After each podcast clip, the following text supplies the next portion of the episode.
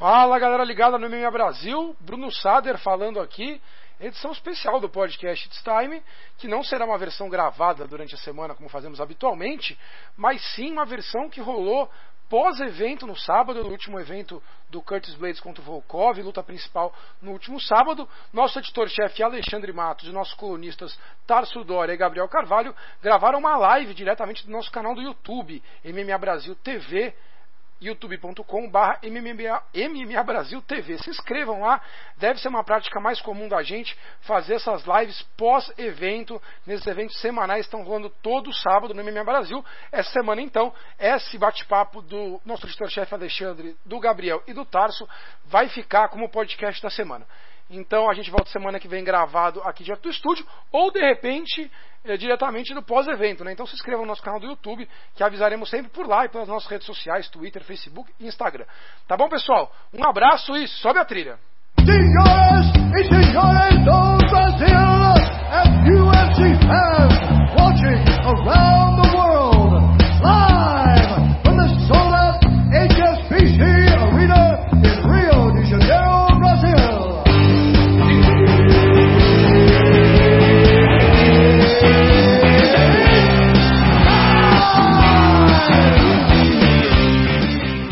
primeira live aqui, a primeira, o, o Alexandre vai saber falar, falar melhor do que a primeira live pós-evento não é, né?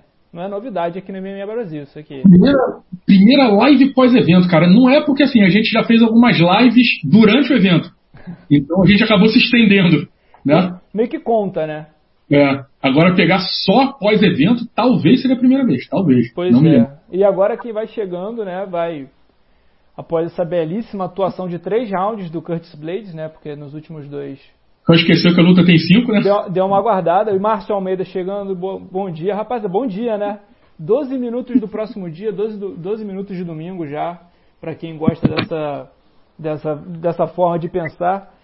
Cara, um card que a gente vai falar com mais calma sobre ele, mas um card que se não necessariamente mexia com muitas é, com a parte mais extrema, né, a parte de cima de muitas categorias, é um card que serviu para movimentar aquela entrada de top 15, aquela entrada de top 10, algumas lutas interessantes, algumas lutas bem casadas, também algumas coisas que acontecem no UFC, né, faz parte, todo evento é assim, mas começando aqui, vamos falar pelo card preliminar, né, vamos aqui para nossa parte das ilustres, olha só como é que a nossa live tá chique, hein?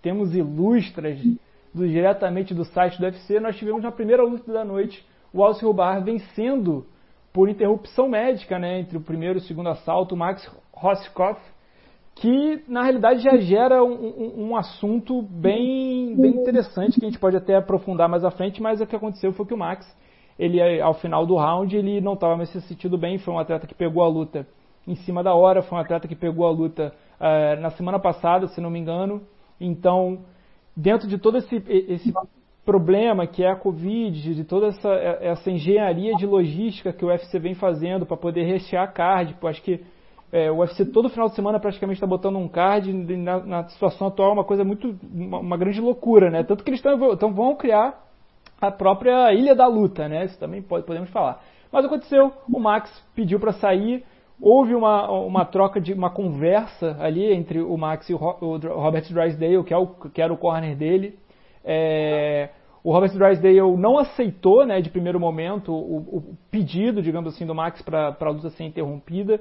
E, inclusive, isso já. O Ariel Helwani já, já deu notícia de que a comissão de Las Vegas, a comissão de Nevada, provavelmente vai dar uma olhada é, na, na questão do, do corner não aceitar o pedido de desistência do próprio lutador. A gente muitas vezes fala do, do, do corner ficar naquela de querer parar a luta e o lutador não aceitar. Dessa vez foi o contrário. Queria que vocês dois, já começando aqui com essa primeira luta, o que, que vocês acham? Acho que o, o, quando o lutador fala tem que ser soberano para o caso de parar e de não parar a luta, pergunto primeiro para o Alexandre. Nenhuma dúvida quanto a isso. Boa noite, galera. Bom dia, sei lá, vocês preferem bom dia. Para mim aqui ainda tá escuro, então para mim ainda é boa noite. Bom dia para todo mundo aí que tá ouvindo a gente. É... Bom dia também pro Tasco, pro Biel. Cara, para mim não tem nenhuma dúvida que o, que o desejo do, do lutador é soberano. Eu fico se. E até porque eu tenho que manter coerência com o que eu falo, né? Porque para mim, se é, eu acho que o, o, corner ele tem que estar tá lá para defender o lutador da sua própria coragem, ele tem que estar tá lá também para acatar quando o lutador acha que não dá mais para ele, até porque não tem ninguém que vai dizer se dá ou não melhor do que a própria pessoa, né? Então assim, não vai ser o Drysdale, não vai ser ninguém que vai falar melhor do que o próprio atleta se ele tem condições ou não de continuar, até porque, cara, é, é, até um direito deles não querer, inclusive. Entendeu? Se ele podia até estar tá bem fisicamente, estar tá bem clinicamente, ó, não dá mais. Um no mas, que nem o caso do, do Roberto Duran com o Sugar Ray Leonard. Então, assim, não dá, sabe? É, o, pra mim foi uma falha gravíssima do Robert Drysdale, e se a comissão atlética é, de Nevada fizer um, um, um, uma investigação e fazer um estudo é, do que aconteceu e se ele punir o Drysdale, não vai ser nenhuma injustiça.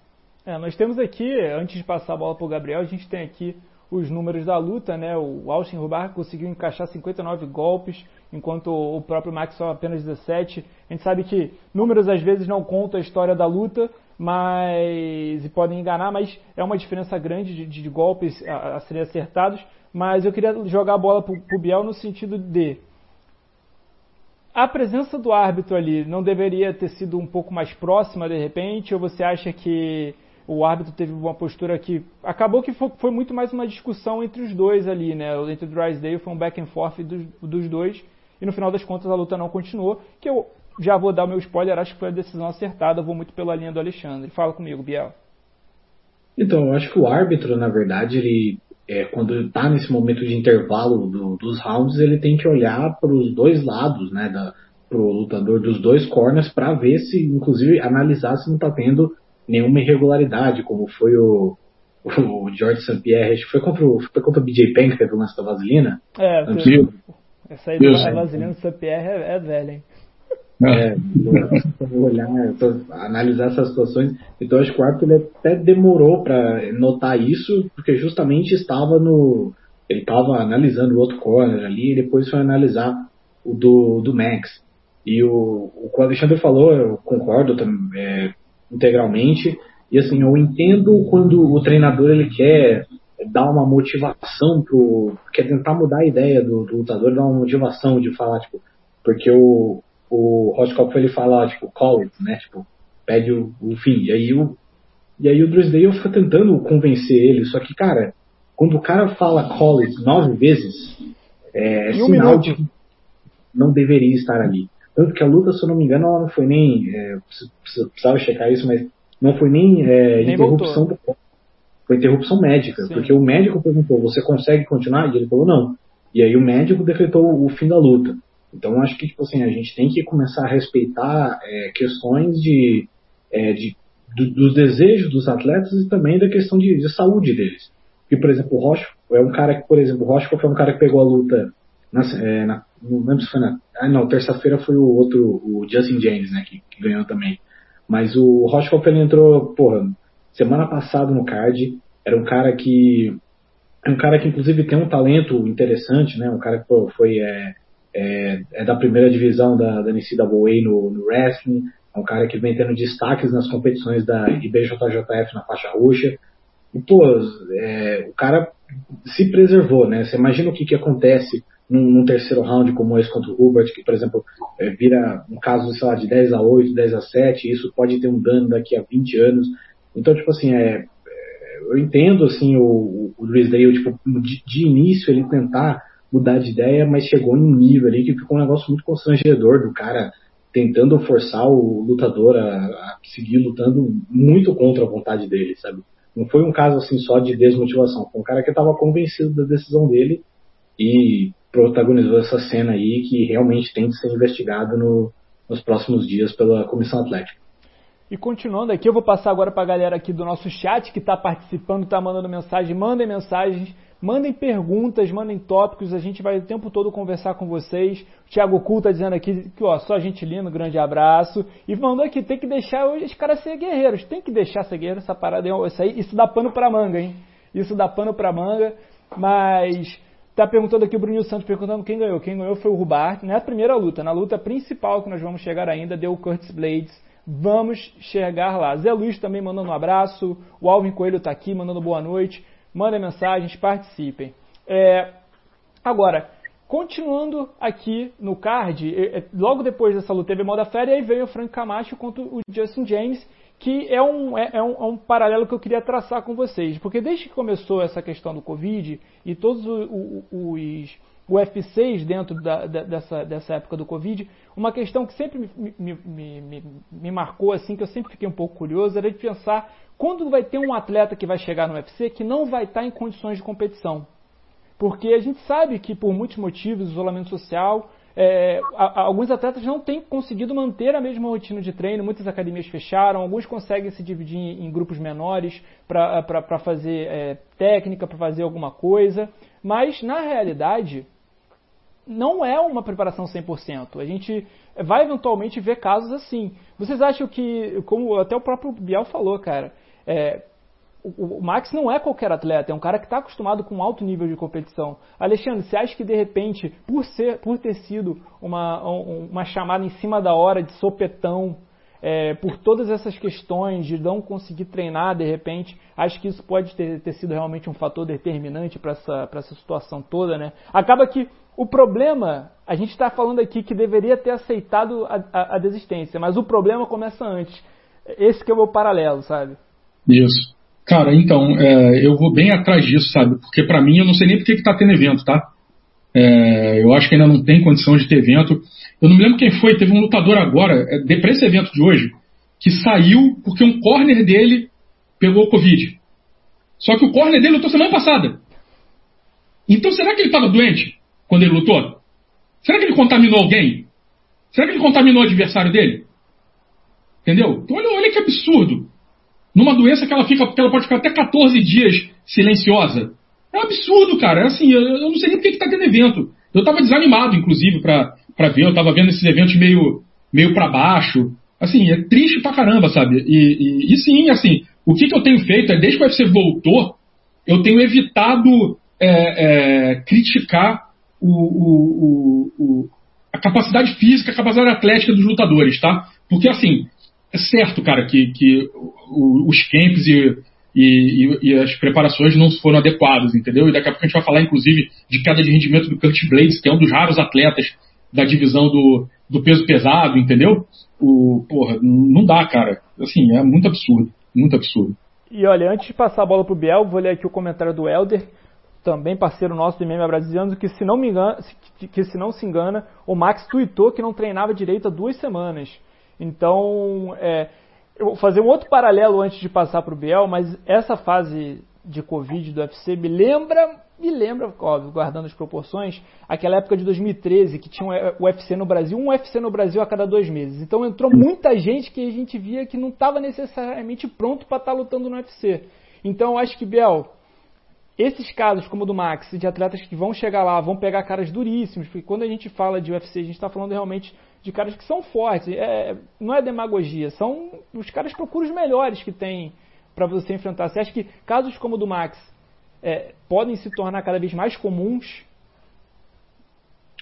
Cara, hum, é um pouco incógnita isso, porque a gente não sabe o, o quanto tempo isso vai é, durar mas eu acho que pode não ser o primeiro, né, de, de um lutador ele é porque ele também vai dar é, a consciência de cada lutador dele entender que o limite dele está acontecendo, porque por exemplo é raro a gente ver lutador assim pedindo para para encerrar a luta. Normalmente nas vezes que você tem esse encerramento que não é pelo pelo árbitro central é ou pelo pelos juízes ou por algum corner que ele interpretou que que não dá mais. Então acho que isso vai muito da consciência do, do, do lutador, dele entender o limite dele, dele entender talvez que precise se preservar. É algo que acho que talvez é, não caiba a nós é, julgar, né, de falar, porque, cara, é, o lutador ele tem uma mentalidade completamente diferente. Então ele não vai nunca entrar numa luta, ele sempre tem aquele espírito de tal, talvez ainda dá, talvez a gente ainda, ainda consigo levar essa. Então, eu acho um pouco incógnita é, a gente falar que é, vão ter mais casos nas próximas semanas, nos próximos eventos. Mas eu acho que, é, concordando inclusive com o que o Ale falou, acho que com certeza vamos ter ma é, mais lutadores desses preparados. Inclusive porque eu acho que uma, uma das intenções indiretas do UFC é, não é tipo assinar com lutadores, mas é tentar economizar cada vez mais nos custos dos cards. Semana passada, por, exemplo, a gente teve lá é, Jessica Ai, Cynthia Calvillo, assim, é, era um card, talvez fosse um dos piores cards da história do UFC. Eu não lembro, de, acho que a última vez que eu vi um main event tão ruim no UFC, assim, ruim no, no, no sentido assim de peso é, dos atletas envolvidos, foi quando teve é, Paddy Holohan e Luiz Smoker, mas isso numa ocasião que você teve duas, é, as duas principais lutas que eram na semana evento. Então foi, foi uma, um negócio muito circunstancial. Então acho que para tentar reduzir custos, o UFC vai, é, vai tentar encontrar lutadores cada vez mais baratos pra, que vão se sujeitar a participar disso, porque é aquela coisa, o Rochefort para mim não tinha que estar no UFC porque ele não está pronto. Eu acho que é um cara com potencial, mas não está pronto para estar no UFC. Mas aí os caras te ligam, você vai recusar? Você não vai. Então, é, é aquilo. Eu acho que é, a gente tem essa tendência de ver lutadores mais preparados conforme os eventos vão acontecendo nesse período e, é claro, sem a, a Covid dar uma, uma queda até aí. Ainda tem um detalhe, Biel, disso que você falou, é que não, ainda tem um facilitador do UFC baixar o custo, é que, cara, tem um monte de estrela que não vai querer se submeter a isso, entendeu? O cara não estava treinando, irmão. O cara não vai se expor, entendeu? Então ele não vai lutar nessa parada. Por isso que, tá, por isso que é, é difícil, assim, a gente vai ver o, o, o card do, UFC, é, do, do próximo pay-per-view com três fute cinturão, e, cara, porque deve ter sido um esforço danadíssimo e vai ser o evento do, do, do 4 de julho, a data mais importante do calendário anual do UFC. Entendeu? Então é, é, Foi só por isso que eles conseguiram fazer um negócio desse, entendeu? Você vê que o último pay-per-view já não foi desse tamanho. É, o próximo talvez não seja tanto também depois do, do 251. Então é, é, é muito complicado. É, muita gente não vai querer lutar, não vai querer se expor.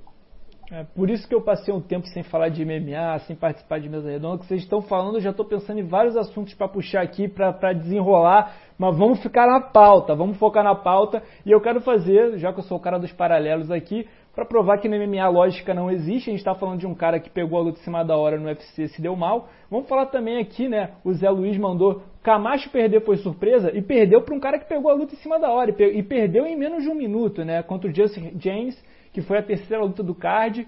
É, eu acho que é, é, é muito pouco para se tirar né, o, de, dessa, dessa primeira luta do, do, Justin James dentro do UFC. É, a gente não sabe também como é que o Camacho estava, mas se, for, se, você tem que estrear no UFC, eu acho que é uma estreia positiva. Vocês têm alguma coisa para colocar? Porque senão eu já quero, já tenho minha luta preferida do card preliminar que eu queria falar sobre. Eu acho que com um nocaute de 41 segundos não, não dá muita brecha pra gente falar, né, cara, pra gente fazer análise. Assim, muito boa a, a atuação do cara que, pô, que chegou é, com pouco, pouco tempo de, de, preparo, pouco tempo de chamada, e de repente ele entra e falou, vou, vou entrar pra matar ou morrer. Tem nem Se foto no UFC, tem nem foto no site. Oi? Tem nem foto no site. É, só tem uns fantasminha lá, então, cara, é, entrou pra, pra, matar ou morrer, entendeu? Falou, ó, 15 minutos não vai dar pra mim. Vou ver o que, que dá aqui. Vou, vou ter gás aqui pra lutar dois minutos, vou tentar matar em dois, conseguiu. O Roscoff tinha que ter tentado isso, né, Biel? É. É, acho, acho que não, porque ele ainda é um, pouco. É, é, qual é a palavra? Ele não é nocauteador, né? Não é dele, não, nem, nem a dele era. É. Não, unidimensional, unidimensional. É né? Então talvez for pro nocaute não, não é muito.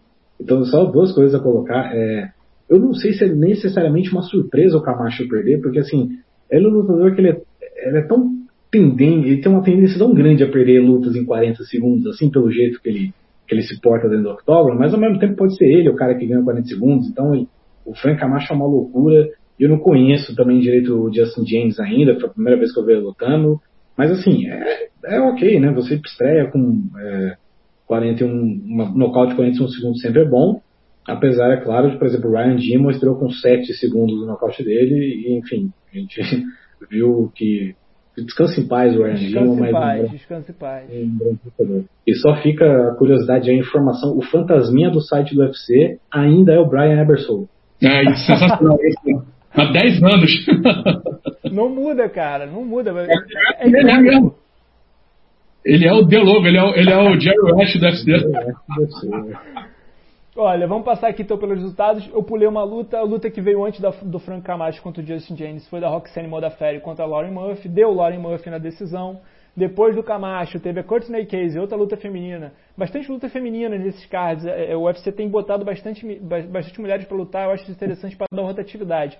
Courtney Casey contra Gillian Robertson. Robertson também crescendo a sequência dela dentro, da, dentro do UFC, conseguiu uma finalização no terceiro assalto. Depois veio a luta que o UFC disse, que o UFC, perdão, que o Dana White disse que era predileta dele, né? Do Barriot contra o Pia Cota. Não sei se o Dana White anda assistindo os cards, não sei, vou tentar dar uma ligada para ele, mas aí vamos para a luta que eu quero falar, que eu acho que foi uma luta boa, uma luta que eu, quando eu tava assistindo, sabe aquela luta que você vai vendo e você fala, poxa, essa é uma boa luta, é uma luta divertida de se assistir, que é Tisha Torres contra a Van Buren, que na minha opinião, inclusive, era a melhor luta tecnicamente falando do card preliminar. É, são duas atletas que, que, que despontam ali na, na, na, parte mais aguda de suas categorias. Eu, dessa vez eu vou começar com, com Biel. Biel, gostou? Achou justa a vitória da Tessia Torres? É realmente é um tornado, né? Na hora que ela acelera, na hora que ela começa a pegar giro, é, é complicado de ficar na frente. Gostei, gostei bastante, até porque é uma luta que ela é, era considerada zebra, né? A Tisha não vence, acho que desde 2017, 2018 ela já vinha numa. É claro, ela vinha é, enfrentando lutas de um nível muito alto, mas é, vinha um pouco como zebra, até porque a Brianna estreou muito bem contra a Livinha no ano passado. E realmente, ela ainda é, se prova como uma lutadora de elite do, do peso palha. É, ela tem um jogo assim, é, é ela é baixinha, então é, é compacta, assim, então ela consegue misturar tudo a velocidade dela com o jeito que ela aplica pressão e tal. E ganhou de, um, de uma forma assim bem convincente, né? Não teve muita dúvida de que, de que ela levou, foi aquela statement win, né? Aquela vitória assim de você, você marca é, o seu território e vamos ver aí, aguardar os próximos, é, o que reserva para ela, porque eu ainda acho é, que a Tisha é uma lutadora de um nível muito curioso para seguir lutando é, em alto nível no peso palha. Quem sabe, talvez ter mais uma arrancada e um dia disputar o cinturão. Acho que ela tem as capacidades necessárias para se, claro, precisa, acho que ela precisa evoluir alguns aspectos do jogo, mas tem a capacidade necessária para isso. Agora eu vou passar para o Alexandre passando pelo nosso chat, aqui muita gente participando. O Elder Story falando, aqui tem informação, Justin James é o estreante com a segunda interrupção mais rápida entre os labs. Ficou apenas o Diego Ferreira, que eu sou muito fã, inclusive, eu sou fãzoca do Diego, tá? Com 38 segundos. Então, a pergunta que eu faço para você aqui dos comentários, Alexandre, é do Nocautecast. Grande abraço. Quem não conhece o Nocautecast, procure saber também. Vamos fortalecer o cenário independente MMA no Brasil. A galera faz um trabalho super bem feito. E, e a pergunta que o Nocautecast manda. Você não acha que vale guardar a Van mais para frente? Uma menina que tem potencial, uma menina que vem de cinturão de, de, uma, de, de, outro evento, é, já já tá pegando, já pegou Livinha, agora pega Tessia Torres. É, é só porrada para ela, né? É, eu acho que não só que vale, como eu acho que inclusive deve ser o que o Chanchado deve fazer, tá? É, tudo bem que pela cabeça da gente não pode prever, não, não pode prever muita lógica na cabeça do Chanchado, porque ele não é exatamente muito fã de lógica, né? Mas sim, ele deve fazer isso. Ele deve fazer isso. É, a, a, Tisha ela está num, num, passo na carreira um pouco mais na frente, né? Apesar da, da, da desvantagem física que a Tisha tem, tinha contra ela, e na verdade a Tisha tem contra praticamente a divisão inteira, né? A Tisha é muito pequena, muito aparenta ser muito frágil, né? Mas muito rápida e muito, muito intensa. Mas eu acho sim, o UFC tem que dar uma resguardada nela. E tem muita gente, né? Tem muito material aí nessa, nessa divisão para fazer. Vai dando luta para ela, pra ela ganhar corpo, para ela ganhar rodagem e para ela voltar é, mais forte, porque para o futuro da categoria ela vai dar, vai dar resultado mais, mais, mais legal. Uma boa luta, gostei muito. A, a, acho que a Van Buren, mesmo perdendo, ela não teve uma atuação ruim. Eu acho que foi muito mérito da, da Tisha, né? Eu acho que a Tisha conseguiu manter o jogo naquela, na, naquela aquela mistura de briga com um solto agarrado, né? Pra coisa, terminologia de academia, o solto agarrado. É aquela coisa que troca grappling, depois troca soco, aí vai pro chão, levanta. Onde, onde você via, a Tisha Torres estava tentando dar giro na luta, estava tentando é, é, obrigar a Van Buren a responder. Eu acho que de repente é uma atleta que ainda precisa aprender a ser reativa. É, calejar, aprender e, e, e com tempo. Também vejo muito potencial nela concordo que tem que ser uma, uma atleta para ser pensada mais para frente. Voltamos ao chat com o Thiago Kuhl. Vem com mais informação, tem muita informação nesse chat. Mande aí, participe, compartilhe, manda no zap, manda no grupo do zap, manda. Sei que você já compartilhou coisa muito pior no WhatsApp. Compartilha a nossa live, manda para a família. Vamos. O Thiago fala aqui: Torres e Pennington é o segundo casal a vencer lutas no mesmo evento. Misha e Carey vencendo em 2015 no UFC Fox de Lachau versus Barão. Cara, essa, essa eu não sabia. Eu, eu, eu inclusive, eu nem, nem tinha me tocado, né? Que, a, que as duas são, acho que acredito que são casadas e estavam lutando no mesmo card, né? É, o, Dia, o Diadafo manda aqui pra gente. É, nota para o evento. Alexandre, de maneira geral, qual a nota do evento? Passou na média? Não. não. foi bem ruinzinho, cara. A luta da Tisha foi legal, a luta do Josh Emmett contra o Shane Boogs, assim, não tinha nenhuma chance de ser ruim. E, cara, Jim Miller, beleza, ok, só. Pois é. Nada desse evento. Fechando o card principal, a gente teve o, o enfrentamento de dois atletas que desde 2018 somam apenas duas vitórias no UFC, agora três. Porque um lutou com o outro, mas aumentou, mas aumentou a contagem de derrotas. Mas eu não vou falar isso aqui, porque aí vão falar que eu sou chato, que eu sou hater, não sei o quê. Mas Bob Green venceu somehow o Clay Guida. Eu acreditava que o Guida fosse conseguir uma vitória. Alexandre, o que falar dessa luta? Cara, eu ia falar assim, 2020 a gente acreditar que o Clay Guida vai ganhar de alguém, é igual falar que 2020 a gente vai acreditar que o Bob Green vai ganhar de alguém também, entendeu? Então, meu irmão, sei lá. Engraçado que eu não sei se hoje ou ontem, fez 11 anos, né, da luta do, do Clay Guida contra o Diego Sanches, que é uma das Verdade. melhores lutas da UFC, e tá no Hall da Fama, né, do, do UFC como, como uma das melhores lutas de todos os tempos. Curioso, né, que o Clay Guida deu esse presente ruim, esse presente grego aí. Pois pro... é, né? Foi... Ele fica lá quicando, cara. Aí depois da luta ele fica quicando, correndo. Meu irmão, vai lutar, bicho. É energia, movimentação não produtiva. Isso aí dá, é. dá, dá, isso aí gera. A quantidade de lutador que faz isso é uma coisa impressionante. Mas. Gastando assunto, energia à toa, né? O assunto de hoje é o UFC, Apex, o UFC Vegas 3. Eu quero perguntar pro Biel. Biel, alguma coisa para falar sobre a atuação de Bob Green? Eu posso falar do inacabável do herói, do homem capaz de salvar o mundo da Covid-19, que é Jim Miller. É, só um comentário que você deixou passar aqui, queria registrar um, um abraço aí para Renato Ribeiro, que está nos acompanhando. Olha, porra, nossa, que grande prêmio. Camarada da gente fodíssimo esse. Peço perdão, peço perdão. Só, posso time errado, mas pô, é sensacional esse sujeito. Então, Renato, estou, estou aguardando a reabertura do, do Bar do Zé e um abraço pro Martin também, né? Já que você, pô, meia-noite aí, você acompanha a live, então você tá de parabéns. Do Renatinho, né?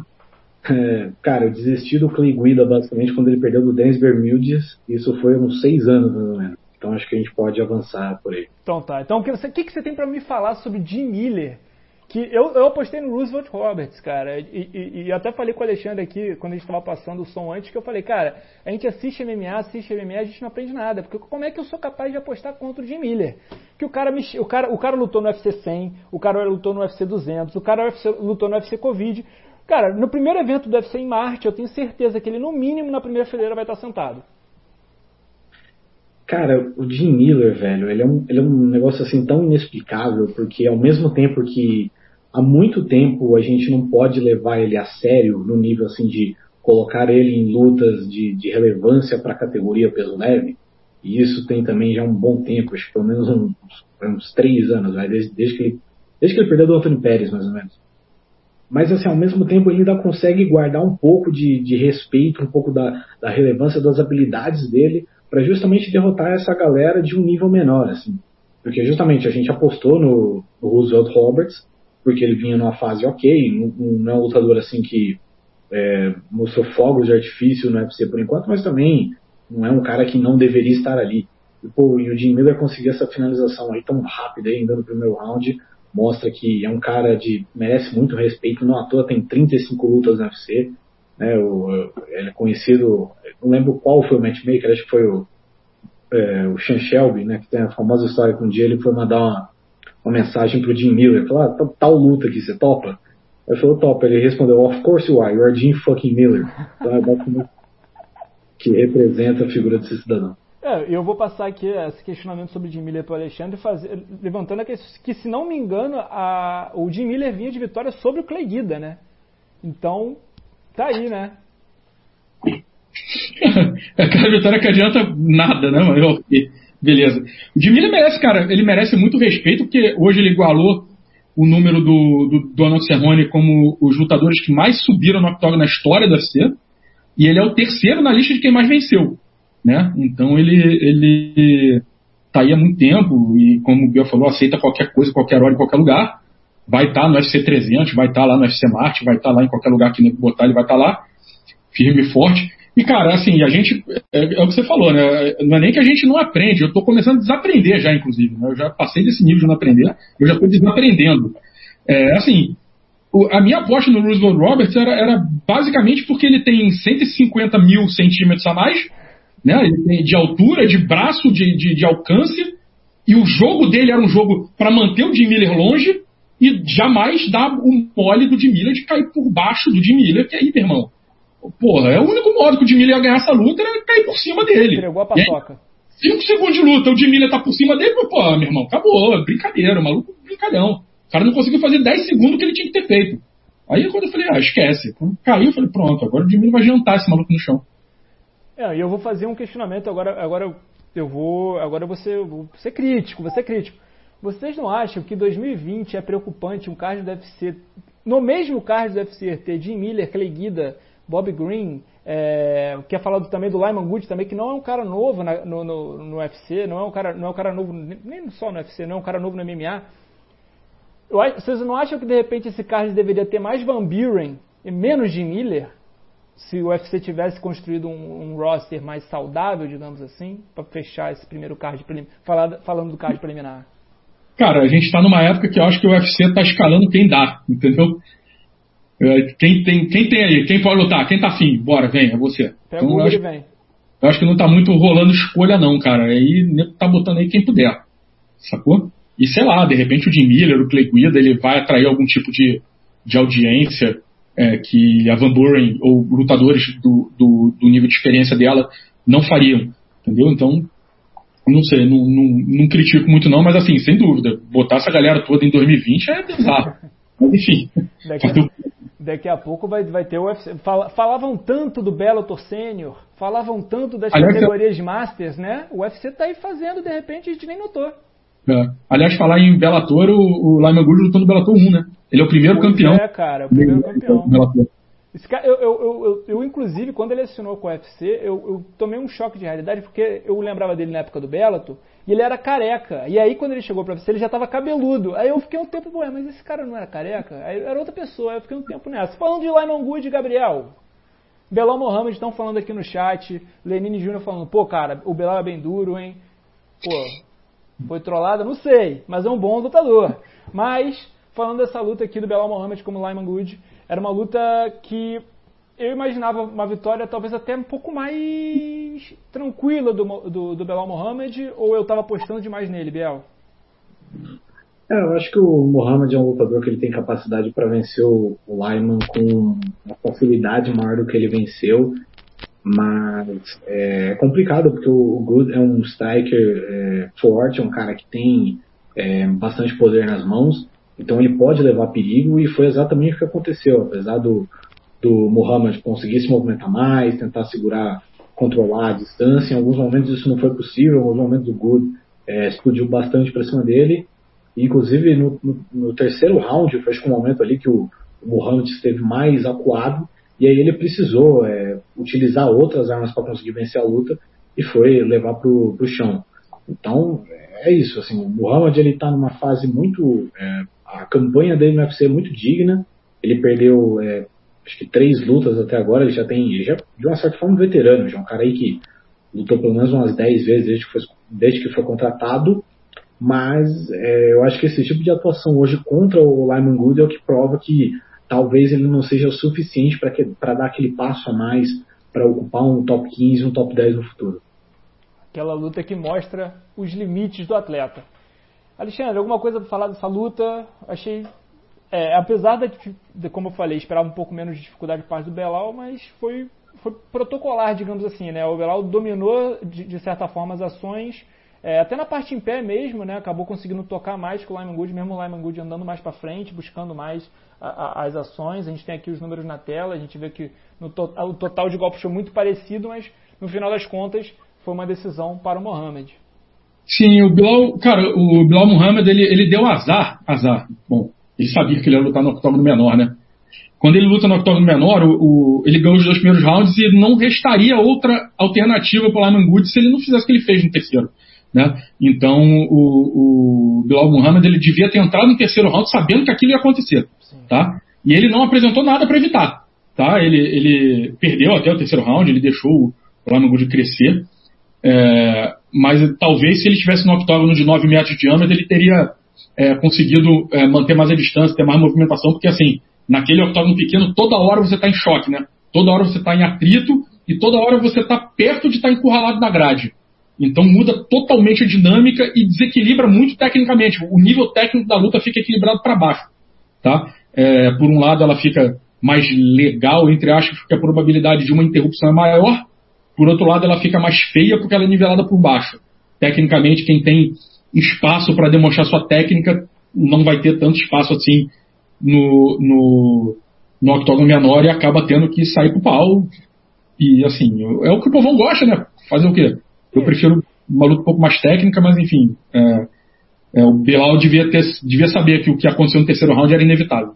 E, e eu acho que é, é, até uma. faz parte da tática do UFC mesmo. Acho que eu, essa questão do cage é uma coisa que começou a vir muito à tona, né, principalmente nessa fase, quando o UFC está mandando esses eventos lá em Apex e tudo mais.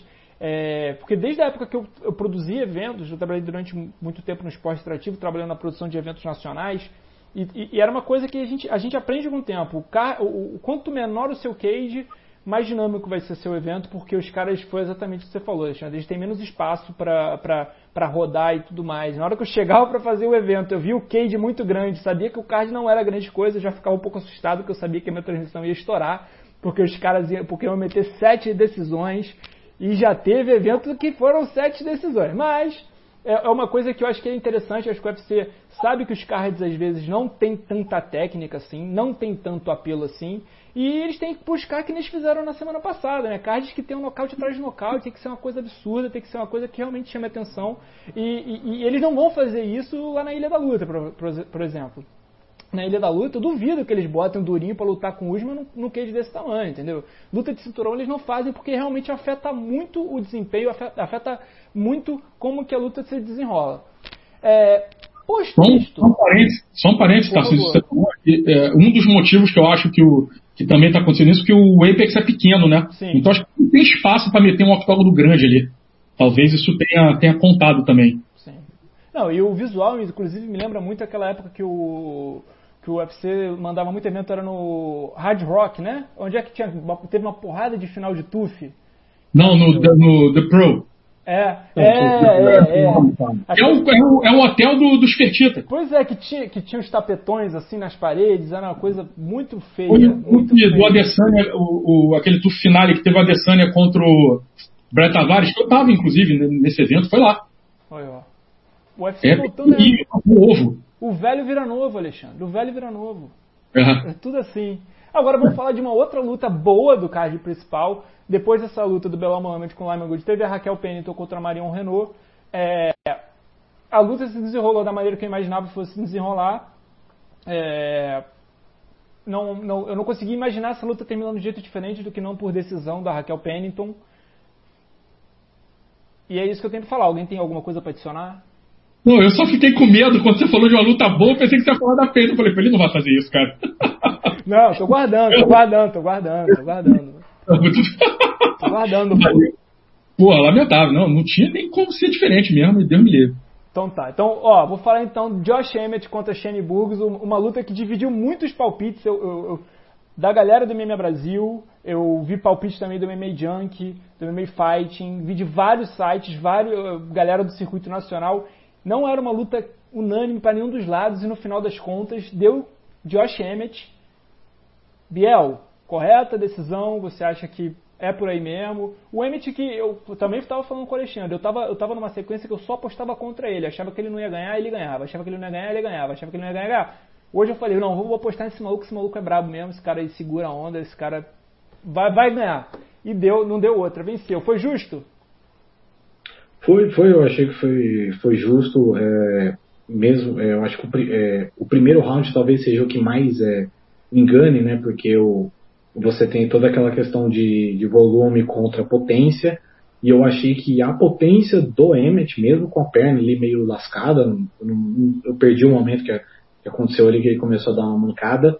Acho que mesmo com a perna é, comprometida, a potência dele influenciou mais que o volume do, do Shane Burgos, né? O, o Burgos que é um cara que ele já tem um histórico de, de se abrir muito, né? De, de não ter uma defesa muito forte. É só a gente lembrar do dele contra o, o Kelvin Cater. E depois no, no, terceiro round ali, quando o Emmett acho que já estava mais confortável na luta, já tipo ele meio que aprendeu um pouco a lutar com a perna dele um pouco mais comprometida. Ali ele explodiu de vez, aproveitou qualquer falha, utilizou muito bem a potência dele e uma vitória bem convincente de um cara aí que acho que voa um pouco abaixo do radar, né? A gente fala tanto do, dos novos nomes do, do peso pena, porque realmente tem muito cara novo, muito cara que chegou recentemente no UFC que chama atenção, e o Josh Emmett está aí com 35 anos, é, anotando nocautes, e hoje, inclusive, não precisou de, de, um, de um nocautaço que foi contra o Ricardo Lamas, né, foi, hoje foi mais um, uma atuação, talvez a melhor atuação dele no UFC, inclusive. Um cara muito cascudo. E Alexandre, eu vou te fazer a pergunta que o Vitor Augusto mandou aqui no chat, inclusive mandando um abraço pro Jorge, pro Fernando Keller, pro Gus Lima, todo mundo participando. Vamos ter uma parte mais pro final, quando a gente fechar, falar do card, falar das lutas bonitinhas. A gente vai trocar uma ideia mais próxima com, com vocês aí do chat. Pergunto para você, mensagem do Vitor Hugo, até onde o Emmett pode chegar nessa, nessa divisão, Alexandre? Cara, isso é uma pergunta bem difícil, exatamente porque ele ganha a luta que ele não devia, né? E um cara que ganha as lutas que não devia, uma hora ele não vai ganhar, entendeu? Eu não achei dá pra prever. É, é muito difícil, muito difícil. Eu achei que essa, esse, esse, dia seria hoje, inclusive, né? Porque é, o, o, você, quando você tem um cara que luta, o Emmett basicamente ele luta em busca de arrancar a cabeça do adversário do pescoço. Né? A meta dele é essa. Cada soco que ele dispara é para separar a cabeça do pescoço. Ele não tem preparação, tem, é só bomba, é só torpedo. E ele ia pegar um cara com volume muito grande e um cara maior que ele, um cara que ia ter um domínio de, de distância, que ia ter é, é, um, um, um, maior volume de golpes e, para mim, isso se, prevalece, se prevaleceria, né? Só que aí a gente pegou um detalhe de uma luta de dois caras com uma defesa de striking muito ruim, né? Eu até brinco que a defesa de striking do, do Shane Burgos é Dante Davi Luiz, né? É, vai, vai ficar doido, vai, vai vir nego de tudo quanto é lado, vai, vai lá vem a Alemanha toda o hora. falou aqui no chat que é a escola Vande de defesa. Escola Vande de defesa, tipo isso. E cara, o, o, o Shane Burgos ele tem dois detalhes um é anatômico e o outro é, é técnico, que são bem ruins para pegar um cara como o Josh Emmett. Primeiro que ele tem o pescoço dele é muito é muito projetado, é, projetado para frente, o queixo dele fica muito exposto. E entrou à vontade ali, inclusive ele tomou dois knockdown no, no, no, terceiro round, né? E além disso, o, o head movement dele, ele não se baseia no adversário, ele se baseia nele próprio. Então, por exemplo, ele está aqui, quando ele solta um, ele joga o head movement para cá. Quando ele solta aqui, ele joga para cá. O básico. Isso é o que você aprende lá no começo. Só que você tem que adaptar o head movement para a leitura que você faz dos ombros do seu adversário. Para você começar a tentar antecipar o que, que, ele vai fazer. Quando o Josh Emmett entendeu que o, que o Burgos não fazia isso, ele começou a carimbar o Burgos direto. Né? E por mais que o Burgos também tenha carimbado várias vezes, né, o jab do, do Burgos entrou à vontade no Josh Emmett, mas aí é o que o Biel falou. Entrou jab à vontade e entrou pedrada à vontade do outro. E aí, irmão, volume contra potência, a regra atual ela é bem clara quanto a isso, né? Então, é, o segundo round foi, foi claro para o Burgos, o terceiro round foi claro para o Emmett, o primeiro foi, foi para o Josh Emmett corretamente, como o Biel apontou, a, a potência é, superou o volume, e, e, e, assim, o, o Emmett depende de quem vão casar com ele, né? É, é a tendência é que dentro do top 5 ele não ganhe de ninguém, mas enfim, ele pode ganhar, ele, ele teoricamente ele não ganha de ninguém, mas teoricamente ele chega lá e ganha de alguém, porque assim, não era para ele ter ganho um monte que ele ganhou até hoje. Ah, é o que né? não dá para saber. É, o negócio é que daqui para frente o, nível aumenta bastante, né? A gente está falando aí do, de um dos top 5 mais difíceis, mais é, é, técnicos e habilidosos do, do, MMA inteiro, né? O top 10 também muito forte dessa divisão. É, então, assim, ele pode não ganhar mais nenhuma daqui para frente e ele pode continuar ganhando essas lutas que ele não devia ganhar. Aquela coisa que não dá para saber, né? imaginar até onde ele vai, porque 35 anos no peso pena, uma hora a conta chega. Uma hora a conta chega. Às vezes chega com 28. É. Vamos, vamos, então, vamos continuar aqui. Vamos então para a nossa luta principal. E vou. Ah, cara, a gente aqui, a gente pensa tudo, porque a gente falou do início, a primeira luta, a gente falou de queda de rendimento, de atletas que não estavam tão preparados assim. E a gente vem aqui um caso é, o Curtis Blades, que no, no, no, nesse passado recente, nesse retrospecto recente da categoria, na minha opinião, é um dos pesos pesados. Que tam, também vou fazer a minha culpa aqui, é daqueles que eu, tava, que eu apostava contra, falando, ah, agora ele perde. Não, agora ele perde. Já tô no hype train do cara, aceitei, o cara é brabo, o cara é estagiário de Cormier, o cara tem o wrestling muito on point, ele tem um preparo físico muito interessante para essa categoria que eu acho que quem tem essa mistura de preparo físico com wrestling costuma sobrar. Não enfrentou um cara fraco, que é o Volkov. Um cara, o Volkov é um cara que nocauteou o Verdun não é nada, não é nada, nocauteou o Verdun. Tipo assim, não é todo mundo que nocauteia o Verdun. Então, pegou um Na cara. verdade, não é ninguém, né?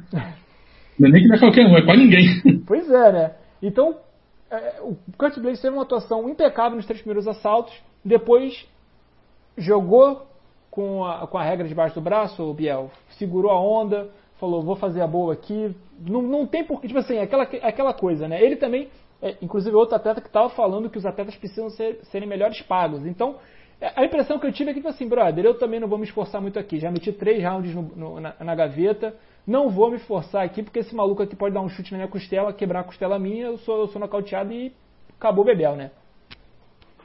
Então, é, se a gente já acha o peso pesado ruim é, em condições normais, imagine em condições circunstanciais, onde a gente não sabe se cada peso pesado está tendo o treinamento adequado, se é que alguns treinam, né? Porque é tem, tem coisa que eu realmente duvido da capacidade de alguns de, de treinar, fazer um, um, treino de alto nível. Não acho que é o caso do, do Blades, acho que é, realmente é, essa questão da, da pandemia, de tudo que a gente está vivendo, é, influenciou um pouco na preparação dele, então talvez ele veio hoje um pouco menos é, sangue nos olhos em determinados momentos da luta. Porque com 5 segundos de luta já ficou muito claro ali que se ele não fizesse uma bobagem muito grande, ele ia ganhar com a maior facilidade do mundo.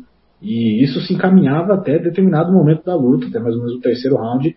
Ali no quarto a gente já viu que é, ele começou a ter um pouco mais de dificuldade. O, o Volkov mesmo assim que não, não foi lá uma puta atuação do Volkov, não é porque ele ganhou dois rounds da luta que é, dá para ser elogiado, mas assim, é aquela coisa, é, dependendo do nível de elite que ele fosse enfrentar, apesar que também não, não sei quem que teria capacidade é, de, de se defender do Blades, porque ele é realmente um cara muito capacitado nessa questão de, de wrestling, então, na hora de, de, de aplicar as quedas, mas é aquela coisa, porque o Volkov é praticamente nulo no chão, então isso facilitou muito na hora que o caldo poderia engrossar. Mas é, por mais que ele seja para mim hoje um dos pesos pesados mais é, interessantes de se assistir, até no, em termos atléticos, é, acho que está muito claro que ainda está um degrau abaixo, tanto do, do Daniel Cormier, do Steve Miocic e até do, do Francis Ngannou, porque acho que o Francis Ngannou ele, ele tem essa coisa que é, acaba as lutas do jeito que ele quer, então é, é eu acho que ele vai estar um patamar abaixo. Não rola muita negociação com o Enganu, né? Geralmente é da forma que ele está querendo. Vou falar aqui com, com o Alexandre vou trazer a pergunta aqui do Elder aqui também. O fato do Volkov não ser um power puncher favoreceu o plano do Blades e usar e abusar do wrestling? Junto essa questão dele, do, do, do Volkov não ser um power puncher, com, aquela, com aquele tweet do próprio Blades, né? Que foi um. que, que virou meme ao longo da luta, que o Blades tweetou, falando, ó, pra quem tá esperando que eu saia na porrada com esse maluco aqui, Esquece, vão ser 25 minutos, vou jogar ele para cima e para baixo, vai virar boneco de treino, vai virar boneco de pano. Um abraço. Conte-me sobre a sua, a, a, seu entendimento sobre essa performance de três rounds e de dois facultativos do Blades. É, cara, eu, eu, eu nem precisava ver esse tweet para achar que ele ia fazer isso, ele teria que ser muito burro se ele não fizesse isso. Ele ia lutar com um karateca de Kyokushin, assim, ele, ele melhorou muito no strike, né? O, o Curtis Blades hoje é um striker bem melhor do que ele era quando ele entrou no UFC. Mas, pô, peraí, calma. Deixa, você não pode ser burro se você vai lutar com um cara que é enorme. O maluco tem dois metros de altura. Você é pequenininho atacar, mas você é um puta atleta, um puta wrestler, teu adversário é nulo no chão. Assim, ele tinha que ser muito, muito cabeça de vento se ele adotasse uma estratégia diferente dessa, tá? E aí, cara, eu volto para aquele assunto que a gente estava falando no começo do, do nosso, da nossa live aqui, que é o, o que, que esse período está fazendo no, no, na capacitação atlética das pessoas. Tá? A gente tem aí, provavelmente, se não for o melhor, um dos três melhores pesos pesados do ponto de vista de condicionamento atlético no UFC hoje, Sim. que é o Curtis Tá? É, com wrestling que, para mim, na divisão, bate de frente com o Miotite e só está atrás do Cormier. Tá? É, então, e aí você vê um cara que claramente ele caiu de, de, de, de produção assintosamente. E assim, eu sempre critico muito é, é, a transição do combate quando eles ficam no primeiro round, não sei quem cansou. Falei, peraí, cara, calma, não é cansou. Todo mundo, porra, MMA é, é maratona, não é, não é prova de CMS. Então é normal, o cara tem um pico de rendimento e tem uma queda para ele, se, ele se recuperar e voltar. Dá uma Você guardada. cansado, quando esse pico baixo para volta começa a ficar muito largo. Né? Quando ele demora muito para poder ter o pico de novo. Aí você vê que ele está cansado. Porque queda de rendimento todo mundo vai ter. A não ser que sejam uns doentes desse, tipo uns Numagomedov do cacete aí que fica aí lutando naquele nível é, altíssimo a luta inteira. Fora esses malucos não acontece, entendeu? Então vai cair, o cara vai cair de ritmo em algum momento de uma luta de 5 rounds, principalmente. Principalmente quando você carrega mais de 105 quilos de, de massa muscular para dentro, pra dentro do octógono. Então, teve uma hora, cara, que o Curtis Blade de, derrubou e deitou em cima do Volkov, fez nada. Na hora que o cara mandou, eu falei, cara, o cara mandou levantar porque ele não fez nada. É, ele, ele fico? Um abraço. É, é, aquele lembra do Lay and Pray? Sim, Lay and Pray. Lay and Pray dos anos, dos anos 2000, começo do século, entendeu? Voltou pro Lay and Pray, cara. O cara deitou em cima do maluco e ficou lá. Mão na Exato. boca do adversário, bota a mão aqui, assim. Exatamente. É o, é o, o, ó, levanta aí, irmão. Tá fazendo nada? Ou seja, você vê que quando um cara que nem o, o, o Curtis Blade, que tem um ground and pound, porra, ostensivo, derrubou e caiu, ficou deitado em cima, que o negócio tava ruim. Tá? Aí o Volkov percebeu e foi pra dentro. O Volkov chegou a derrubar o Curtis, tipo assim, cara, em que mundo estamos que o Volkov, Alexander Volkov derrubou o Curtis Blades, entendeu? É, girou pro lado errado. É, exato. Pô, totalmente, é o, é o, multiverso total, né? Então, é, é para acontecer um negócio desse é porque o, o Curtis Blade tava nas trevas completas. Entendeu? Uma luta dessa em condições normais, em condições de, de camps normais dos dois, eu acho que ele ia ter feito o ragdolling que ele prometeu fazer por 25 minutos e não por 15. Né? Ou quem Mas sabe aí... definiria a luta até, né? Que é um cara que gosta daquela definição dos rounds intermediários, segundo, terceiro assalto. Eu achei que de repente ele fosse até conseguir algo no terceiro assalto. Eu também, eu também, inclusive. Foi uma, era uma, a minha aposta era entre o terceiro e o quarto, ele ia mandar o, o Volkov pra vala. Só que ele não estava tendo contundência. Ele estava tendo um baita de um domínio, e aí tem até uma discussão se o primeiro round vale 10 a 8, né?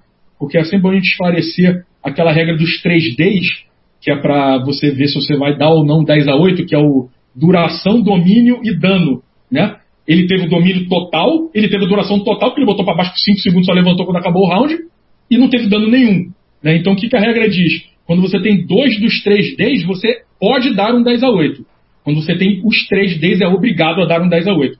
Não teve os 3 Ds, ficou é, é, a, a, critério de cada juiz dar o 10 a 8, acho que todos eles deram no final das contas, placar tudo doido aí. E, só que assim, eu não, eu não concordo que assim, foi tão burocrático, foi tão burocrático o domínio que ele teve que eu não daria só de, só de raiva. Entendeu? Eu daria 10, só de, daria, daria 10 a 9 só de raiva. Não mereceu. Passando não. aqui pelo chat, nós temos aqui a participação do Alvin Coelho dizendo que o Derrick Lewis treina comendo frango frito. Plausível, não vamos cravar, não vamos cravar, plausível. É... Também, né? Então não dá pra falar nada. Ele comia também. Pois é, o Cormier adora. Frango frito e muffin. Porra. Não, e ele, ele, uma vez que ele deu uma entrevista falando que ele treina 30 minutos, depois ele deita e fica olhando o WhatsApp. Porra, não dá. Ué, mas é gente ele ganha da, do, do resto dos caras fazem a mesma coisa. Então é. Não é porque o Daniel Cormier faz que os outros podem fazer também, né? Mas, o resto da divisão deve fazer a mesma coisa perde para ele. Então ele tá num lugar seguro. Cara, esse negócio do, do Cormier com frango frito, eu só lembro quando ele foi lutar com o Dan Henderson. O Dan Henderson foi lá no corte de peso era, e era uma das primeiras vezes que o, que o Cormier ia bater 9-3, né? Então, tipo assim, rolava todo um negócio. Será que o Cormier bate 9-3? Cormier bate 9-3. Aí, eu, aí eu lembro que foi no Embedded do UFC. Cormier todo ferrado, cheio de aquela capa de, de, de motoqueiro, suando horrores. Chega o Dan Henderson tudo bom? Com um potinho assim de 18 peças de frango, bota no é. canto do tatame. Valeu. Fica com Deus. Ele ficou bem abaixo. Ele filmou, é, eles filmaram a balança, ele bateu acho que 199,5 ou 200 libras. O Cormier esperou para não bater peso depois na carreira, entendeu? Isso aí começou a rolar depois. Mas bateu, bateu sim. Quem viu o vídeo viu. Tava lá. Sim, na, na toalha, né? Ah, aí foi você que falou. Vamos passar aqui mais pelo chat, vamos conversar aqui com a galera o Jorge Nicolas falando, ó, o Volkov é muito overrated, só bateu aposentado e cara ruim no UFC, amarrado pelo, pelo Tony Johnson e Congo também. Mentiu. Não mentiu. Fatos são fatos. É, agora um questionamento aqui que o Vitor Augusto trouxe, trouxe e o Thiago Félix também trouxe, eu acho que também é uma coisa pra gente falar aqui, já que é, foi a nossa luta principal e, em teoria, a luta mais importante do card. É, o que fazer com o Curtis Blade? Por quê? O Curtis Blade já tem duas derrotas pro Enganu. E olhando para a categoria dos pesos pesados, o Curtis Blade já era o terceiro colocado. Não tem muito além para onde ele subir, né? Então, A gente tem o, o Miotite que vai, vai, enfrentar o, Cormier, né? Essa luta tá, tá para sair. É, você casa de novo o Curtis Blades contra o, com o Enganu, eu acho que é contraproducente, de repente, né? Porque é, é, é meio que um, um, beco sem saída pro Curtis Blades, não? É, ah, vou falar, falar pro Biel, perdão, pro Biel. Vai lá, Biel. Cara, eu acho que o é assim, se a gente pensasse numa lógica da, das coisas, eu acho que poderiam esperar para dar o title shot pros dois. Então, tipo, pega o vencedor dessa trilogia agora do Miotico Cormier, dá pro Enganu e depois dá pro, pro Curtis Blaze. Só que a gente entende que o peso pesado não é bem assim. Né? A gente vê, por exemplo, é, a revanche agora vai acontecer um ano, vai ser a primeira defesa do Miotite.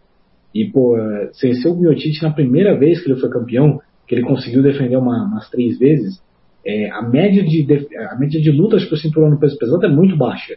É, é, uma vez por ano, tem ano que às vezes nem tem, tipo, na época do Velasquez não teve. Teve ano que não teve disputa de cinturão de pesado, foi só do interino.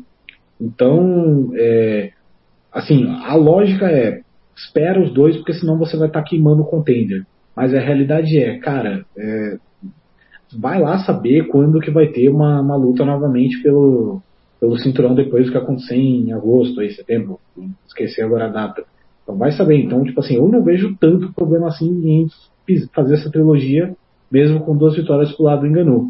E é claro, tem uma possibilidade que eu acho muito. É, eu acho que tem uma chance muito boa, que é vai que o Cormier ganha a, a, disputa, ele resolve aposentar, e você pode casar a trilogia pelo cinturão. Então acho que acho que inevitavelmente esses dois vão se enfrentar de novo. Vai acontecer em algum momento do futuro próximo, Alexandre? Cara, olha só, é, essa é uma, é uma, questão legal, porque assim, eu acredito que essa é a última luta do Cormier. O Cormier tem 41 anos, né? E aí ele vai ser, sei lá, acho que vai ser o terceiro, terceiro cara a lutar por cinturão com mais de 40, né? Só o Range Couture e o, e o Dan Henderson fizeram. Ah, o Anderson. Não, o Anderson lutou, mas não por cinturão. É, então, assim, não sei se. Eu acho que é a última luta do Cormier. E eu acho até que ele vai. Eu, eu tendo a apostar nele nessa última luta. Nessa última luta contra o Miotite. O Miotite já está com 38. E quando ele lutar com, com o Cormier, ele faz 39 logo em seguida. Ou seja, ele também está perto de parar. Não está dando sinais físicos que vai parar, mas está perto também. Vai acontecer. Então, é, vai acontecer. Então eu diria assim, se você olhar para o resto da divisão, se a gente pegar aqui o ranking, você tem o Chico como campeão, o Daniel Cormier como número 1, um, o Francis Ngannou número 2. Então a gente tem claramente uma elite, que é o Miotite Cormier. A gente tem claramente um nível que só está o Enganu, um nível que só está o Curtis Blades e um nível que está a regra da divisão inteira. E quem está embaixo do Curtis Blades? Derek Lewis, Cigano número 5, veja bem. Jairzinho, Volkov, Overeem, Walt Harris, Augusto Sakai, Alexei Olenik, assim, dantesco, entendeu? O Curtis Blades vai, vai, perder de ninguém atrás dele, entendeu? Sei lá, num, num Deus me livre do Derek Lewis, o Derek Lewis vai ganhar do, do Curtis Blades, assim, o Curtis Blades, ele, ele é, é, ele não é o cara mais inteligente do mundo para eu dizer que ele não vai perder do Derek Lewis sob hipótese alguma, tá? A obrigação dele é não perder do Derek Lewis sob hipótese alguma, tá? Mas ele não é o lutador mais inteligente do mundo para que isso vire, para que isso saia da, da teoria e vire, vire realidade. Não dá para cravar dinheiro. É, exatamente. Então o Enganu tem o quê? 32 anos, o, o tem 29. Então, assim, eu diria que se não acontecer um desastre, eles vão se enfrentar pela, pelo, pelo cinturão, e é certo. É certo. Entendeu? Porque o que tem abaixo não vai ganhar deles dois. Entendeu? Eu acho que o, o, o ele não tem nível técnico para ganhar nem do Chip Miotic nem do Daniel Cormier, né? Porque ele ganha muito por causa do toque da morte, né? Porque a gente fica brincando com o Dimac, onde ele encosta aquela mão dos demônios, acaba a porra da luta.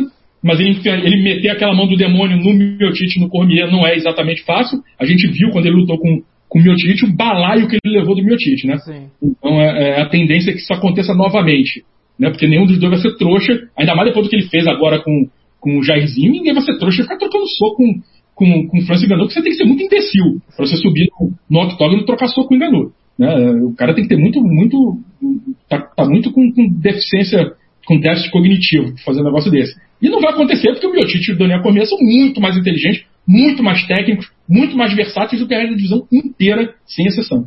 Então, assim, baseado nesse cenário, baseado que o Cormier e o Miotic estão perto de se aposentar, que um tem 32 anos, outro tem 29, assim, eu não tenho nenhuma dúvida que esses caras vão disputar o cinturão.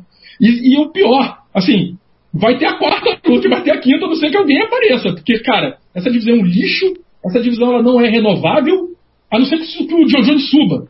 Sei lá. Ou o Gustavo ganhe, assim, que o Gustavo ganhe massa, porque ele vai subir, ele é magrelo, ele é magrelo. E a gente está falando assim, e, e, eu acho que é preocupante na hora que você vai começar um argumento de quem é o futuro da categoria, quando a gente fala de um cara que já tentou o cinturão da categoria de baixo algumas vezes e não conseguiu nenhuma e já não é garoto. Então a gente está falando assim, o futuro dessa categoria é um cara washed up, é um cara que é. já tá na. na... Duro, dureza. Mas assim, tecnicamente ele é melhor que 90% da divisão. Aí sim. Aí, aí sim, aí sim. Ele vai chegar lá, um, um Jairzinho desse da vida, bota o Gustavo pra dormir em dois minutos. Se o Rumble Johnson botou, o Jairzinho vai botar em menos tempo ainda. Sim. Entendeu? Ou o, o, o, o Gustafsson ganha peso e fica ágil suficiente para não parar na frente de um doente desse, ele vai morrer. Derek Lee vai botar ele para dormir, Jairzinho vai botar ele para dormir, enganou, coitado. Tomara nem que aconteça essa luta, né? O enganou vai enterrá-lo, mandar ele pra, pra vala direto, vai mandar pra cova. Ô Biel, ó, o Knockoutcast tá falando aqui, com esse rolo do, do, do John Jones, não, é, não resolve de repente rolar um interino pro Enganu, talvez um interino do Enganu contra, contra o Blades. É, também se fala aqui muito de. É, é eu gostei que o Beto Magno falou assim: do jeito que essa categoria tá, vão ter que fazer que nem a Lovski e, e o nada saudoso Tim Silva, casar a quadrilogia sem sentido algum. O é. velho fica novo, porque a gente está falando aqui desde aquela época, Tim Silva, Arlobis, que se a gente olhar para o passado, a gente fala, ah, a categoria do está tá ruim hoje, tá ruim hoje. Quando foi? Eu vou perguntar, Biel, defende a categoria peso pesado, por favor, fala algo positivo pra gente aqui, cara, pra gente ter uma energia para jogar pra cima. Fedor e Minotauro, Biel. Fedor e Crocop. 15 anos atrás. Fedor e Matt Mitrione para fazer uma reedição. Cara, assim, eu acho que é, tem esse, realmente esse rolo do John Jones aí, mas o que, é, para mim, se o Cormier ganhar e largar, aí acho que dá pra gente jogar o Enganu e uma disputa de cinturão.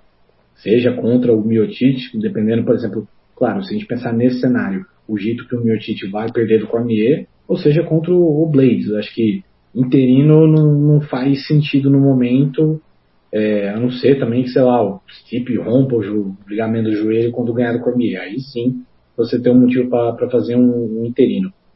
E quanto a outra é, que eu falou do, Arlovski com o, o velho Silva, né? novo, de como que a categoria acaba que fica nessas redundâncias. Porque se vocês não lembram, se vocês não se esqueceram, há, há um tempo não muito a, atrás, o Arlovski voltou pro, pro UFC para salvar a card, entendeu?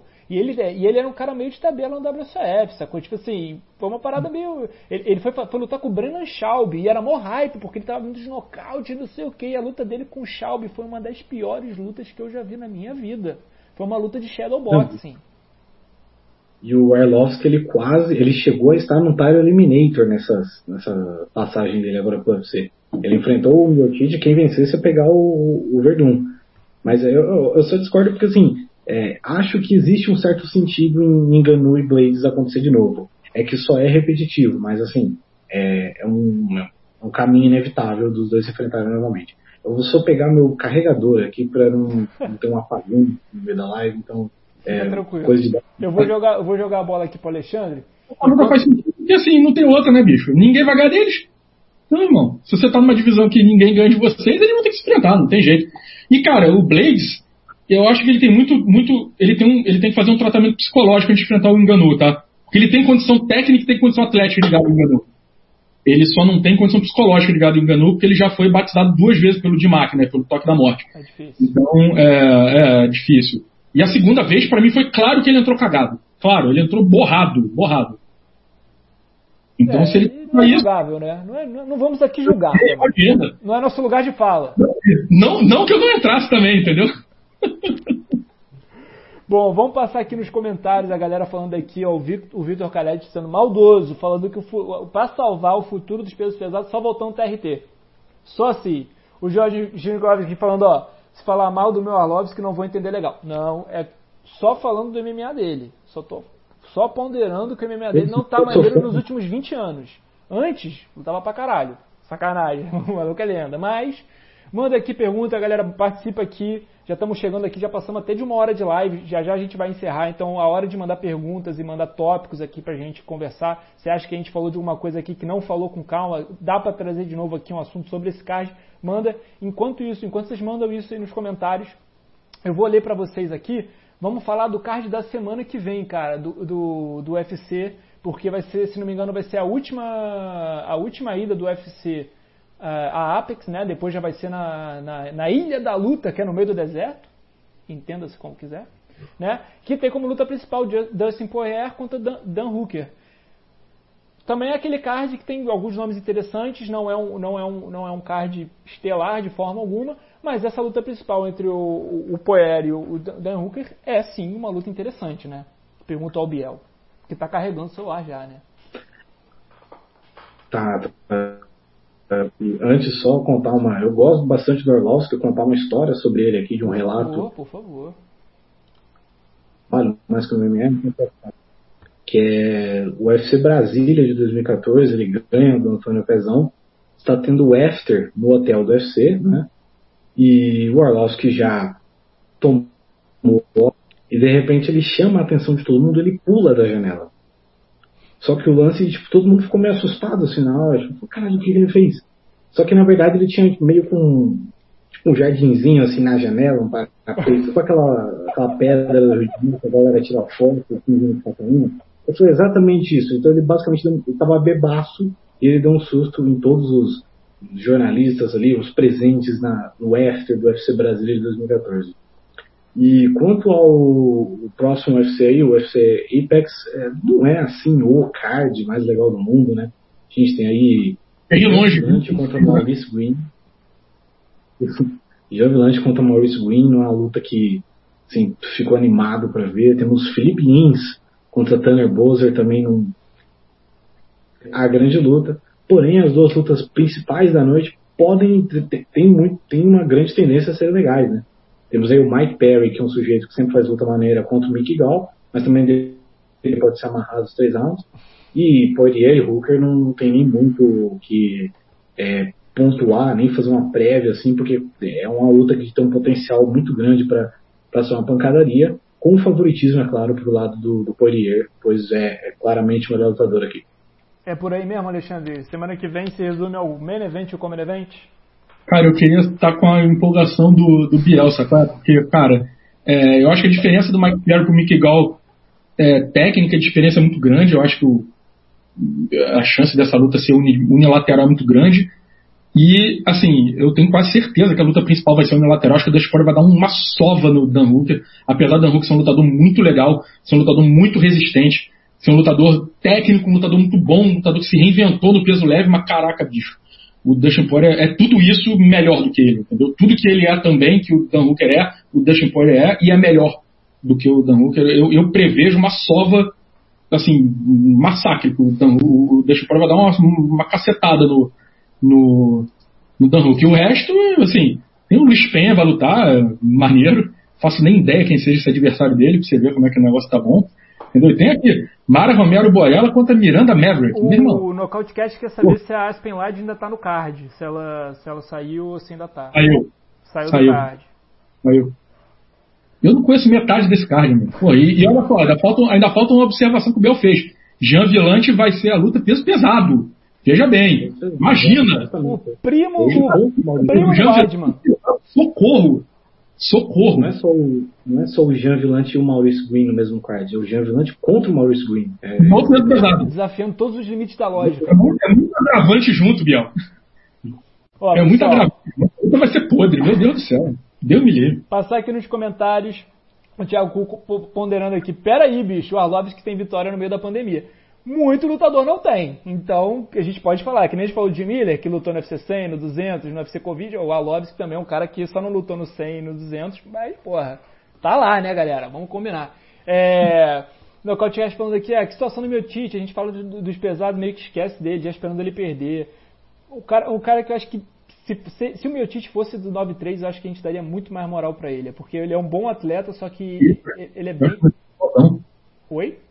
Eu acho o meu Tite fodaço, monstro. Pois é, eu acho que é, ele no peso pesado ele fica meio perdido ali, cara. Eu acho que ele, é, obviamente, fisiologicamente tudo mais, não, não, não acredito que rolaria, mas se a categoria fosse melhor, digamos assim, não que a 9.3 seja grande coisa, que a 9.3 também bate um vento errado fica bem ruim, mas é um, é um cara muito talentoso.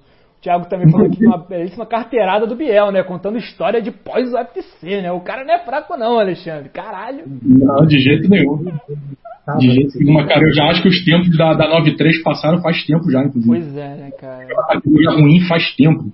Acima de 8-4 eu acho que é uma crise mundial. Acho que não tem, não tem organização. Teve uma fase que o Strike Force tinha, tinha uma fase que o Bellator tinha, mas hoje em dia é crise mundial seca é, não tem como, a galera tá tendo que reinventar nome. É, que tá lutando até quase, porra, sei lá quantos anos.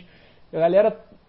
É, é, é eu acho que é um, é um, problema. Eu acho que, tipo assim, vale o estudo de caso para os amigos biólogos, para os amigos que estudam as ciências da natureza, que estudam isso mais a fundo, do biotipo do homem, né, da pessoa, porque é, claramente tipo, tem alguma coisa a ver com isso, porque não, não se produz peso pesado.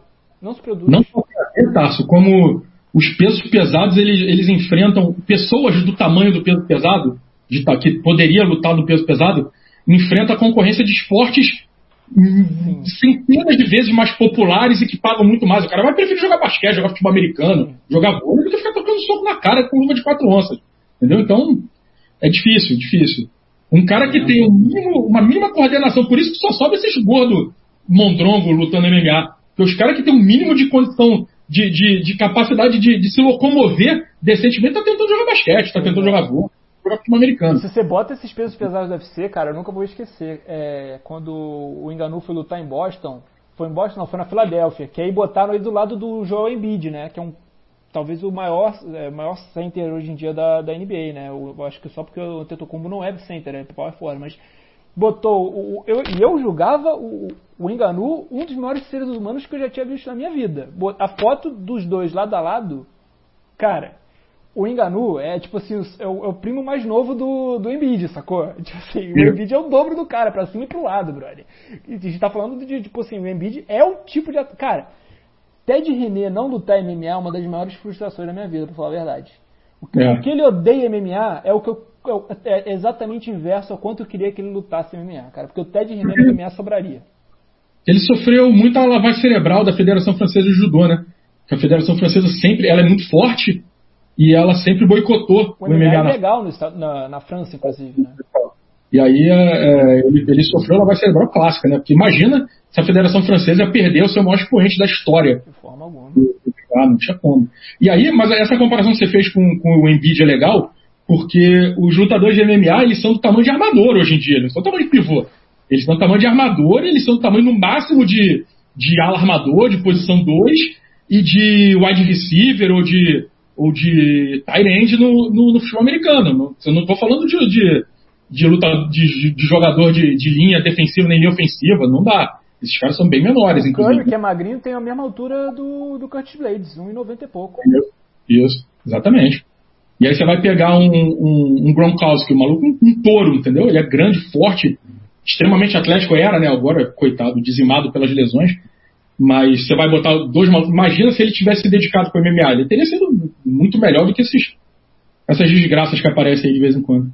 Mas eu não acho, cara. Eu acho que o Miotite é, é um lutador muito digno. Ele é um baita de um lutador dentro desse cenário horroroso que é o peso pesado. Mas eu acho que ele seria é, um lutador bem decente em qualquer época que o, que o peso pesado é, existisse. Ele, ele, melhorou muito, ele virou um lutador, sempre foi um lutador muito bom, né? ele, ele consertou alguns defeitos que ele tinha, e eu acho ele um lutador bastante digno, um dos melhores de todos os tempos da categoria.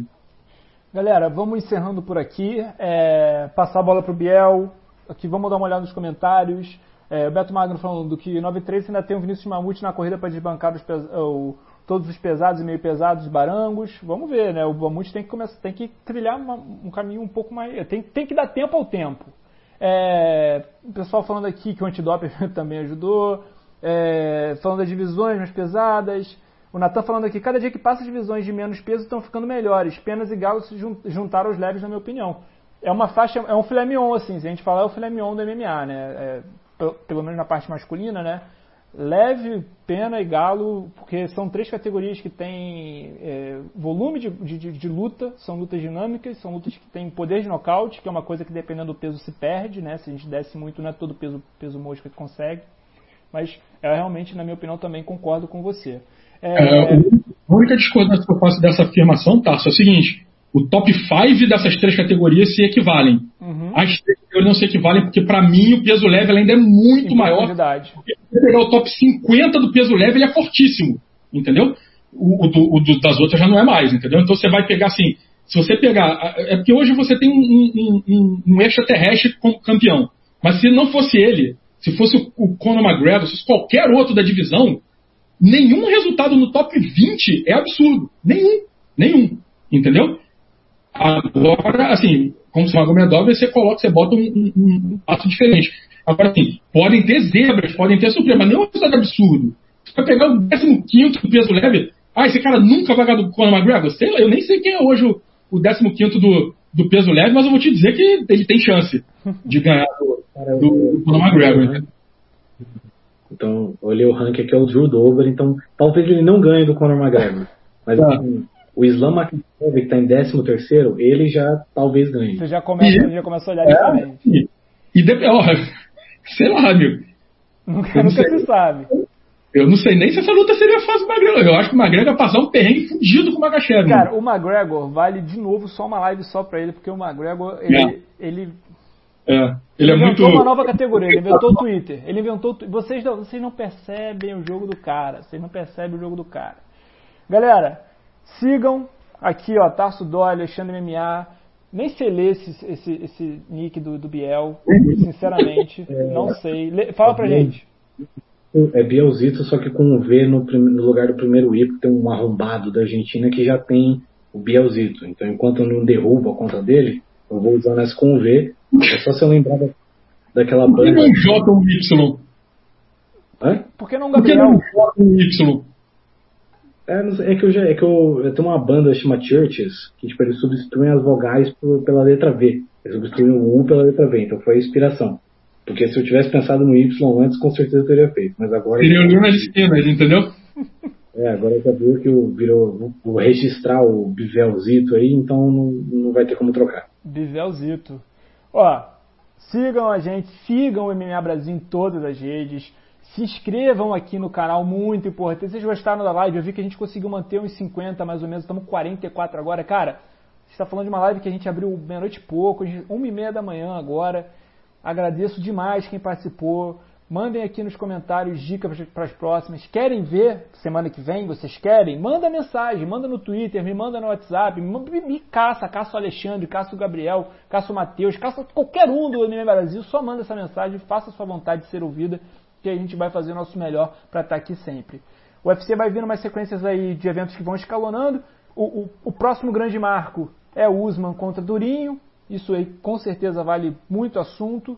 Mas agradeço demais a presença de você, Alexandre, agradeço demais a sua presença, Gabriel, agradeço a presença de todo mundo aqui no chat. Vamos fechando por aqui. Tamo junto. Boa noite. Se cuidem, lavem as mãos, usem máscaras. Sempre.